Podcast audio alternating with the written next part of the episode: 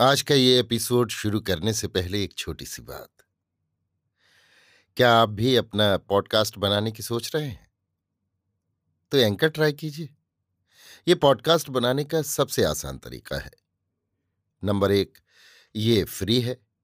Number दो, इसमें कई सारे ऐसे टूल्स हैं जो आपको अपने फ़ोन और कंप्यूटर पर रिकॉर्ड और एडिट करने की फैसिलिटी देते हैं। नंबर तीन आप अपने पॉडकास्ट को डिस्ट्रीब्यूट भी कर सकते हैं, जिससे इसे स्पॉटिफाई और दूसरे प्लेटफॉर्म पर सुना जा सके। तो डाउनलोड कीजिए फ्री एंकर ऐप या विज़िट कीजिए एंकर डॉट एफ़ पर अपना पॉडकास्ट स्टार्ट करने के लिए। ये तो थी एक छोटी सी जानकारी, और अब शुरू करते हैं एपिसोड का सिलसिला। तो आज के एपिसोड में लीजिए सुनिए। विश्वंभरनाथ शर्मा कौशिक की लिखी कहानी, धर्म का धक्का, मेरी यानी समीर गोस्वामी की आवाज़ में। शाम को सात बज चुके थे। इसी समय नगर की एक गली में एक सन्यासी ये कहता हुआ फेरी लगा रहा था। चुन चुन माटी महल बनाया, लोग कहें घर मेरा है, ना घर मेरा, ना घर तेरा, चिड़िया रैन बसेरा है। रामा मर गए, कृष्णा मर गए, मर गई सखू बाई। उस मालिक से प्रीत लगाओ जिसकी मौत न आई। अलख निरंजन, दो सेर आटा, शेर भर चावल पाव भर दाल और सोलह कन्यों का सवाल है। आज ही, आज मिलेंगे। अलख निरंजन। जब सन्यासी फेरी लगाता हुआ दूसरी ओर चला गया तो एक व्यक्ति अपने घर के चबूतरे पर आकर एक वृद्ध से, जो अपने द्वार पर इस प्रकार बैठे थे, मानो दुनिया से आजिज आ गए हों, बोला, काहे दादा कि सन्यासी क्या कहता है कि रामा मर गए, कृष्णा मर गए?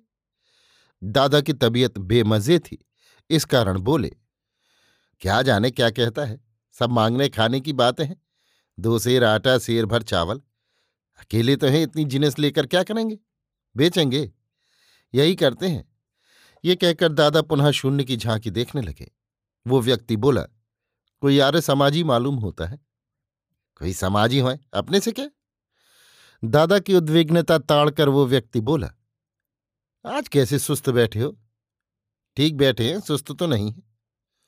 सो बात तो नहीं है, कुछ सुस्ती तो ज़रूर है। दादा मौन होकर विचार करने लगे। वो व्यक्ति कुछ क्षण तक दादा के बोलने की प्रतीक्षा करके बोला, अब की आवे तो इस सन्यासी से पूछना चाहिए। दादा बोले, पूछना, कुछ आए बाए शाए बक देगा। थोड़ी देर में सन्यासी फेरी लगाता हुआ पुनः उस ओर आया। जब वो आवाज़ लगाकर चलने लगा तो व्यक्ति ने पूछा, क्यों बाबा? ये रामा मर गए कृष्णा मर गए का क्या मतलब है? सन्यासी मुस्कुराकर बोला मतलब तो साफ़ है। राम की मृत्यु हुई, कृष्णा की मृत्यु हुई। जो उत्पन्न हुआ, उसकी मृत्यु हुई। मृत्यु तो हुई, परंतु क्या वे भगवान नहीं थे? अगर थे भी तो इससे क्या? मौत किसको नहीं आती? सच्चिदानंद पर ब्रह्म को। न जायते म्रियते वा। न वो जन्म लेता है, न मरता है। जो अजर, अमर, अविनाशी नित्य है, उससे प्रीत लगाना चाहिए। नाशवान चीज़ों से चित्त लगाने में तो क्लेश ही क्लेश है। उस वस्तु का नाश होने पर महान क्लेश होता है, अथवा उस वस्तु को छोड़कर स्वयं जाने में भी क्लेश होता है। अंत समय उसी में प्राण अटके रहते हैं। इससे इन सब चीज़ों को त्याग कर केवल उससे प्रीत लगा जो अजर, अमर, अविनाशी है। कहीं भी जाओ, कहीं भी रहो हर समय तुम्हारे साथ है, तुम्हारे पास है। दादा बड़े ध्यान से सन्यासी की बात सुन रहे थे। जब सन्यासी अपना कथन समाप्त करके जाने लगा तो बोले, ठहरो। सन्यासी ठहर गया। बाबा घर के भीतर चले गए और कुछ देर बाद आटा, दाल इत्यादि लेकर निकले और बोले, ले महाराज। सन्यासी ने सब सामान बाँध लिया। इसके पश्चात दादा ने उसे एक रुपया देते हुए कहा, अब तो आपका सवाल पूरा हो गया? हाँ पूरा हो गया। बस अब जाते हैं। कहाँ ठहरे हो बाबा? दादा ने पूछा। गंगा तट पर घाट के निकट। ये कहकर सन्यासी चल दिया। सन्यासी के चले जाने पर उस व्यक्ति ने पूछा, कहाँ तो आप सन्यासी पर इतने नाराज़ थे कि खाने कमाने वाला बता रहे थे? और कहाँ स्वयं आपने ही सारा सामान दे दिया? दादा बोले, भाई, बात उसने ऐसी कही कि चित्त को जच गई। सच्ची बात कही। नाशवान से चित्त लगाने में दुखी दुख है। सुख तो केवल भगवान से चित्त लगाने में है, जो हर समय पास रहते हैं। वो व्यक्ति हंस पड़ा।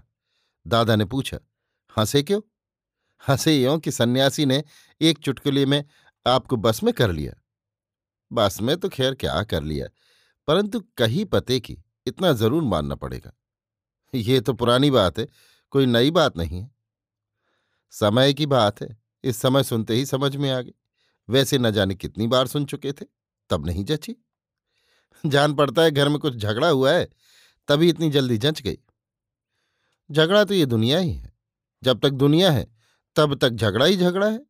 और अब तो वो जमाना लगा है कि सब अपने ही मतलब की सोचते हैं, अपने मतलब को कहते हैं। ना कोई बड़े को मानता है, ना छोटे को। ये कहकर दादा भीतर चले गए। दूसरे दिन दादा उक्त सन्यासी के पास पहुँचे। गंगा तट पर एक फूस की झोपड़ी में बाबा जी बैठे थे। दादा को देखकर मुस्कुराते हुए दादा का स्वागत करने के पश्चात सन्यासी ने कहा कहिए। दादा हाथ जोड़कर बोले, ऐसे ही आपके दर्शन को चला आया। अच्छा अच्छा। कुछ देर तक मौन बैठे रहने के पश्चात दादा बोले, महाराज, मेरा चित्त संसार से बहुत ऊब उठा है। क्यों? सन्यासी ने पूछा। घर के सब आदमी अपने अपने मन के हो गए हैं। हमारी न कोई सुनता है और न मानता है।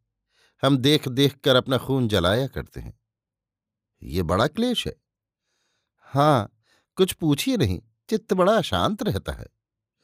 अवश्य रहता होगा। इसका कोई उपाय है? संसार में कोई ऐसी बात नहीं जिसका उपाय ना हो। उपाय है तो बताइए आपकी बड़ी कृपा होगी। उपाय है ईश्वर भजन। ईश्वर भजन ही तो नहीं होता। होगा क्यों नहीं?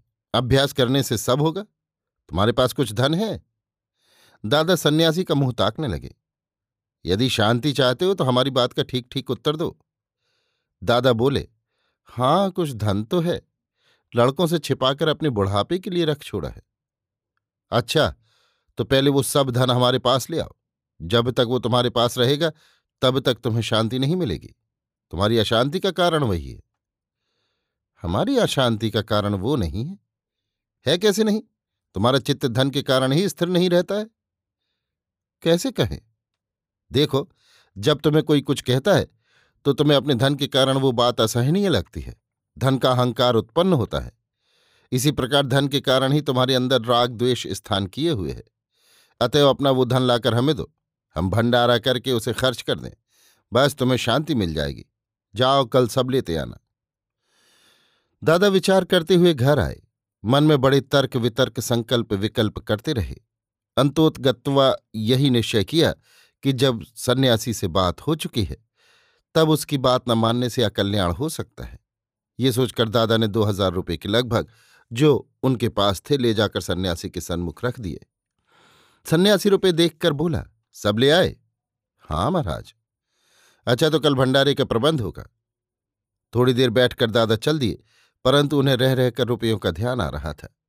कभी सोचते थे कि रुपए देकर ठीक नहीं किया, फिर सोचते थे कि रुपयों का न रहना ही अच्छा है। दूसरे दिन जब दादा भंडारी का प्रबंध देखने के लिए सन्यासी के पास गए तो झोंपड़ी को खाली पाया। लोगों से पूछने पर पता लगा कि कल सन्यासी कहीं चला गया। ये सुनकर दादा के नीचे की श्वास नीचे और ऊपर की ऊपर रह गई। कुछ देर तक बौखलाए हुए इधर उधर ताकते रहे। इसके उपरांत घर की ओर चले। रुपयों का बड़ा भारी पश्चाताप था। साथ ही सबसे बड़ा दुख ये था कि ये बात किसी से कह भी नहीं सकते थे। कहने से लोग उल्टे उन्हीं को उल्लू बनाते और दादा को कोई बेवकूफ़ बनाए या समझे, ये बात दादा के लिए नितांत असहनीय थी। इस कारण चित्त महसूस कर मन ही मन दुखी हो रहे थे। ये भी भय था कि यदि घर वाले सुनेंगे कि रुपए सन्यासी को दे दिए तो वे बुरी तरह पेश आवेंगे। दादा जब घर लौटे तो पड़ोसी ने कहा क्या सन्यासी के पास से आ रहे हो? आजकल सन्यासी के बड़े भक्त हो रहे हो। दादा बोले, वो तो कल कहीं चले गए। चले गए? तब तो आपको उनके बिना चैन न पड़ता होगा। दादा ने कोई उत्तर न दिया। वो व्यक्ति बोला नाशवान से चित्त लगाने से यही होता है। दादा मन में सोचने लगे, ठीक है नाशवान से चित्त लगाने से यही होता है। रुपया भी नाशवान सन्यासी भी नाशवान सब नाशवान कुछ नहीं। इस नाशवान संसार में सुख नहीं है। वो व्यक्ति फिर बोला, इन लोगों का मेल क्या? जोगी किसके मीत, कलंदर किसके भाई? कोई किसी का मीत नहीं। दादा ने विषादपूर्ण स्वर से कहा। दूसरे दिन दादा लापता हो गए। बहुत खोज करने पर भी उनका पता न लगा। लोगों का ख्याल है कि दादा सन्यासी के फेर में घर छोड़ गए। परंतु दादा क्यों गए? ये उनके अतिरिक्त और कौन जान सकता है? अभी आप सुन रहे थे विश्वंभरनाथ शर्मा कौशिक की लिखी कहानी, धर्म का धक्का, मेरी यानी समीर गोस्वामी की आवाज़ में।